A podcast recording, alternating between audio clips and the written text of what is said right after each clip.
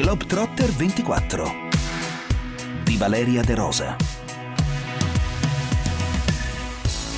Domenica di Pasqua, buon pomeriggio, ci ritroviamo ancora una volta insieme per curiosare nella nostra Italia, prendere appunti e magari chissà scoprire qualcosa di nuovo, il sommario.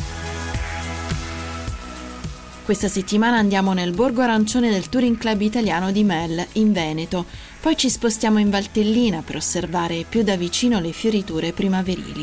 E poi in Piemonte entriamo nel castello di Piovera. Il Borgo Arancione del Touring Club Italiano di Mel è in realtà una frazione di Borgo Valbelluna, in provincia di Belluno, e di cose ne ha da raccontare, a cominciare dal nome. Ce ne parla l'assessore Simone Deola. Mel adesso da due anni fa parte di un nuovo comune che si chiama Borgo Valbelluna, che è nato proprio il trenta gennaio del duemiladiciannove dalla fusione dei comuni di Mel, Trichiana e Lentiai, ed è un comune che attualmente ha quattordicimila abitanti e centosessanta chilometri quadrati di estensione. Appunto eh, la sede municipale è quella di Mel, e il nome Mel, la storia è un po' particolare, sì, perché è una riduzione da, che, da, da, dal nome Zumelle. Noi abbiamo un bellissimo castello, che è appunto il castello di Zumelle, qui nel territorio, nel territorio comunale. Sostanzialmente questo castello, sia per una leggenda che vede la presenza di due, di due gemelli al suo interno, sia perché aveva proprio un castello gemello eh, di fronte, di cui oggi non c'è più traccia, ha mantenuto questo, questo nome dal, dal latino gemellae, eh, Zumelle, in, appunto poi in, in, in volgare, in italiano, e Mel è la riduzione proprio di, uh, di, di Zumelle, tant'è vero che gli abitanti di Mel si chiamano zumellesi. Entriamo nel, nel borgo, ci racconti un po' che tipo di borgo è? Allora, il, il centro di Mel è un centro uh, prettamente veneziano. Tutto quello che si vede a Mel, che è tra l'altro bandiera arancione del Touring Club Italiano, e questo è il comune di Borgo Valbelluna, ed è anche Mel Centro, uno dei borghi più belli d'Italia, è appunto un piccolo campo veneziano. Uh, qui la Repubblica Veneta ha voluto proprio riprodurre quello che è un, il tipico quartiere, quindi ecco il nome campo vene, veneziano, uh, in mezzo alle Dolomiti.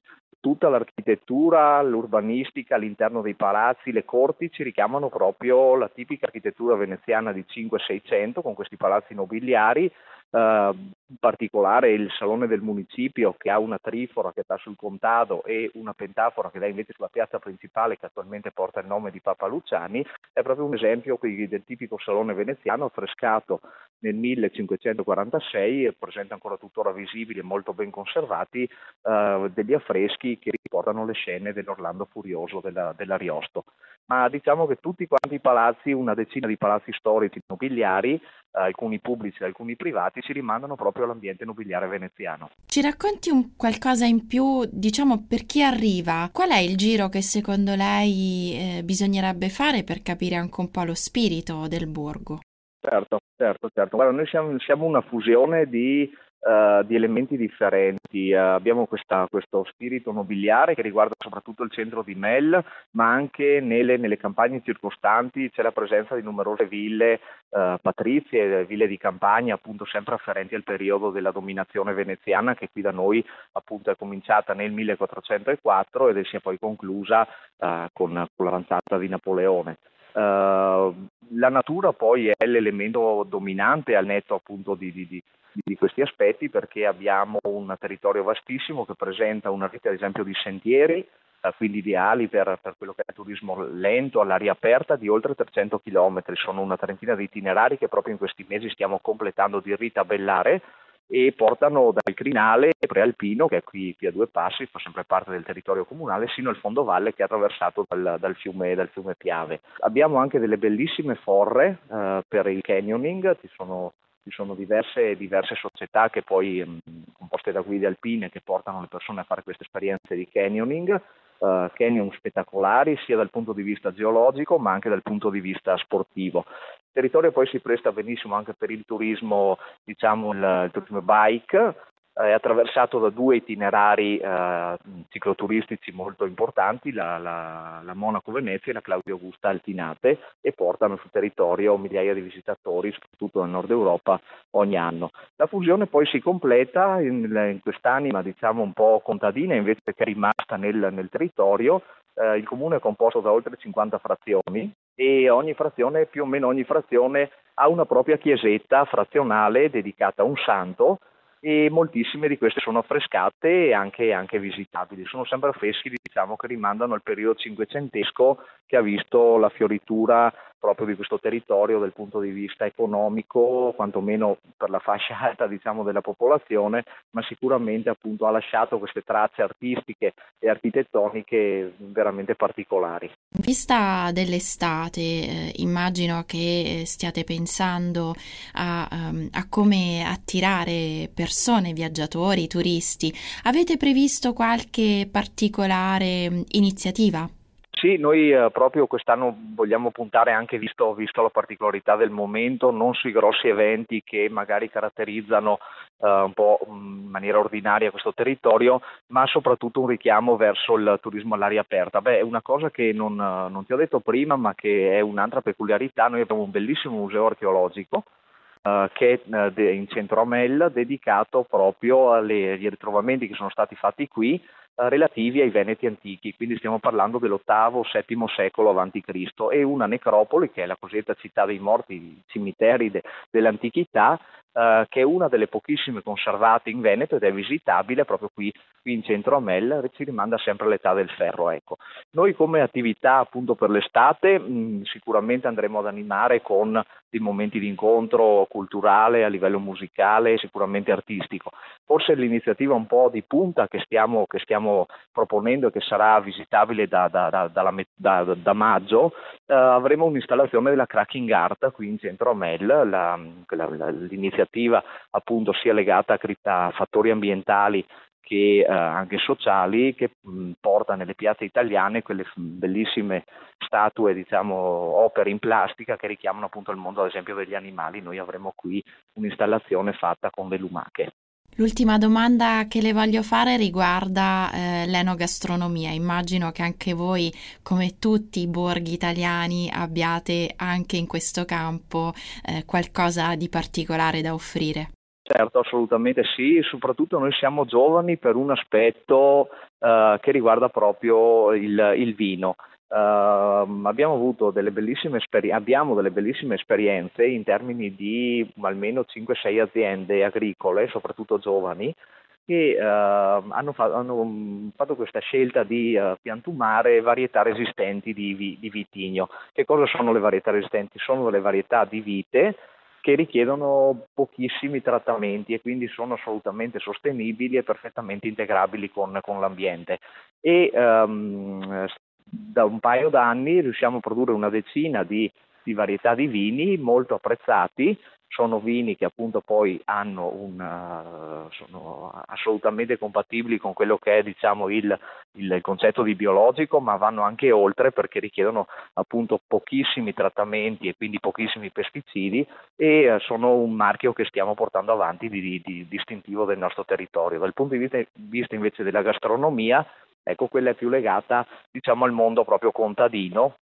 Noi abbiamo soprattutto la polenta con il formaggio schizza, che è un formaggio fresco di, di, uh, di malga che viene cotto in padella, oppure appunto il pasting, che invece è la pasta del salame fatto a mo' di, di, di hamburger. Un'altra produzione che è tornata in auge proprio in questi anni, abbiamo avuto proprio anche una riscoperta da parte soprattutto dei giovani un po' dell'agricoltura, agricoltura su piccole proprietà ma con prodotti di alto, di alto livello, di alta qualità, ad esempio quella del fagiolo gialetta della Valbelluna, che è un, una tipologia di fagiolo che è anche presidio slow food, molto morbido, che è ideale proprio in abbinamento con gli altri prodotti di cui ti parlavo prima. Dal Veneto ci spostiamo in Lombardia. La Valtellina è una valle conosciuta anche fuori dai confini regionali. Le terme, le stazioni sciistiche, la cucina. Noi oggi però partiamo dalle fioriture, quelle che esplodono in primavera. Manuel Pozzoni è marketing manager di Valtellina Turismo. La Valtellina in questo periodo offre dei bellissimi paesaggi primaverili. In particolar modo passiamo dai meleti in fiore, quindi ad una quota fra i duecento e i novecento metri di altitudine. Partiamo, parliamo della zona della media Valtellina, quindi tendenzialmente da Tirano a scendere verso Sondrio, capoluogo di provincia, ed è proprio in questo periodo che eh, si apprezzano appunto questi bellissimi fiori bianchi e viola dei, dei mileti. Salendo invece un pochettino in quota, quindi in località come per esempio Bormio, Madesimo, Livigno, dove pian piano diciamo la neve sta, sta lasciando spazio alla vera e propria fioritura, abbiamo i crocus, che sono questi fiorellini bianchi e viola che colorano proprio le distese di prate, che sono veramente molto, molto belli da, da vedere. E poi salendo ulteriormente in quota abbiamo anche un giusto mix, diciamo così, tra inverno e primavera. Sono i laghetti alpini che pian pianino si sta, dove si sta sciogliendo il ghiaccio e, e sono pronti per l'estate a, ad accogliere ecco, gli escursionisti, sperando ovviamente che eh, si possa ecco, godere, spostarsi fra regioni e godere appunto di questi splendidi itinerari. Noi eh, abbiamo preso spunto dalle fioriture, però ehm... è anche un po' l'occasione, no? Per fare un giro in una valle che è conosciuta ma che forse ancora ha qualcosa eh, di un po' più nascosto da, da andare a ricercare. Ci aiuti lei? Sì, beh, la Valtellina, eh, al di là forse di alcune località più note come per esempio appunto Livigno, Bormio, Aprica, Valmalenco e via dicendo, anche proprio dei cosiddetti angoli nascosti che, che invitiamo proprio a, a scoprire. Ad esempio in, in Valchiavenna ci sono due borghi che sono raggiungibili esclusivamente a piedi, che sono Savogni e Codera, e che quindi sono ovviamente molto molto suggestive ed affascinanti, oltre ad essere inseriti in contesti paesaggistici davvero belli e unici, hanno anche questa peculiarità appunto di essere raggiunti esclusivamente a piedi.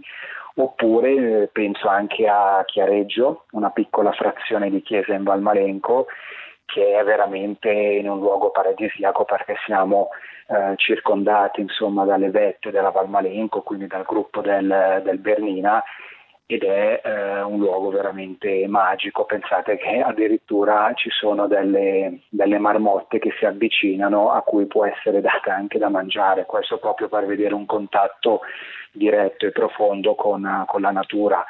Oppure penso anche a Trivigno, quindi a pochi chilometri da, dall'Aprica e da Tirano, siamo in media Valtellina, che è un bellissimo altopiano dove d'inverno si può praticare lo sci di fondo, mentre nel resto dell'anno si può stare proprio immersi nei boschi in mezzo al verde, e anche qui con delle viste panoramiche eccezionali sulla, sulla Valtellina.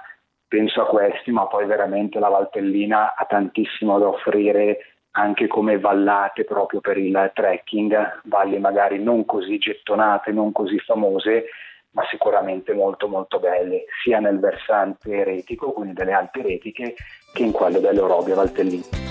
Ci fermiamo solo per qualche momento, non andate via. Quali saranno i lavori green di domani? Perché nelle professioni del futuro la sostenibilità conterà sempre di più? Sono Anna Marino e attraverso una serie di podcast originali vi faccio fare ogni giorno un viaggio fra le professioni sostenibili del futuro, la vera rivoluzione nel mondo del lavoro dopo quella digitale, dall'energia verde al tech, dall'intelligenza artificiale alle analisi mediche, dal design al food and wine. I podcast I lavori di domani Green Edition sono disponibili su Radio ventiquattro nella sezione I lavori di domani.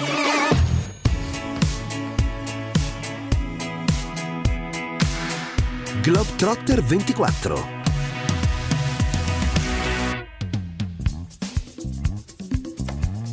Siamo in Valtellina e Manuel Pozzoni, marketing manager di Valtellina Turismo, ci sta raccontando la sua valle. L'esperienza dello scorso anno, seppure tra mille difficoltà, è stata molto positiva per la montagna. Lo scorso anno, in particolar modo dal, di fatto dal ponte del due giugno, abbiamo avuto soprattutto, devo dire, turisti di prossimità, quindi principalmente del mercato lombardo, che sono venuti in Valtellina proprio per, per stare all'aria aperta e in montagna.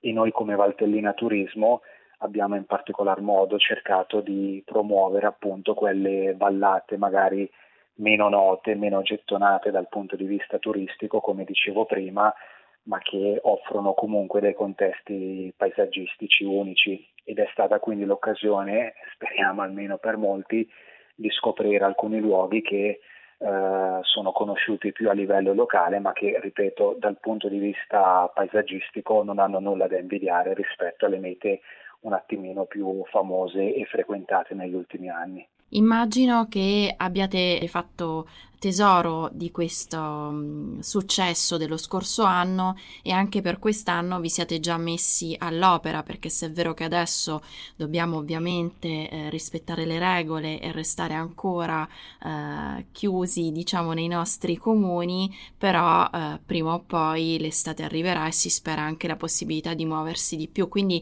volevo sapere se avete in cantiere qualcosa di particolare per accogliere gli ospiti quest'anno. Ma allora, mh, fermo restando che ovviamente speriamo tutti quanti che quest'estate eh, la situazione sia migliore, quindi ci si possa spostare.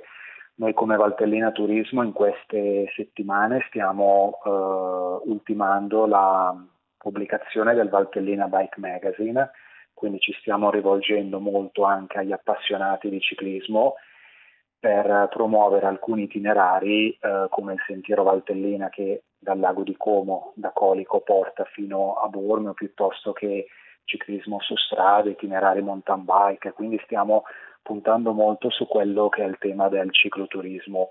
Oltre a questo, eh, sempre un po' sull'esperienza dello scorso anno, abbiamo completato anche una mappatura delle aree picnic di tutta la, la destinazione, quindi tranquillamente navigabili dal sito internet valtellina punto it, e quindi diciamo che ci stiamo preparando eh, a livello promozionale proprio a far scoprire la Valtellina e tutte le sue possibilità di attività all'aria aperta. Parlo ovviamente di trekking e di ciclismo, ma queste sono soltanto due delle numerose esperienze che si possono fare, esperienze anche enogastronomiche. Pensiamo alla ricchezza anche dei prodotti enogastronomici, dalle visite in cantina piuttosto che alla, alla visita all'Accademia del Pizzochero per scoprire come preparare i pizzocheri, o ancora, visto il periodo, le passeggiate tra i meleti in fiore. Quindi ecco, tutta una serie di, di attività all'aria aperta dove, diciamo così, anche il distanziamento è naturale in un certo senso. Chilometro zero. Un piccolo salto dalla Lombardia al Piemonte. Oggi per la nostra rubrica dedicata ai castelli, alle ville, alle rocche, ai casali, Livia Cornaggia, direttrice del Museo Tattile di Varese, ci porta a scoprire il castello di Piovera, in provincia di Alessandria.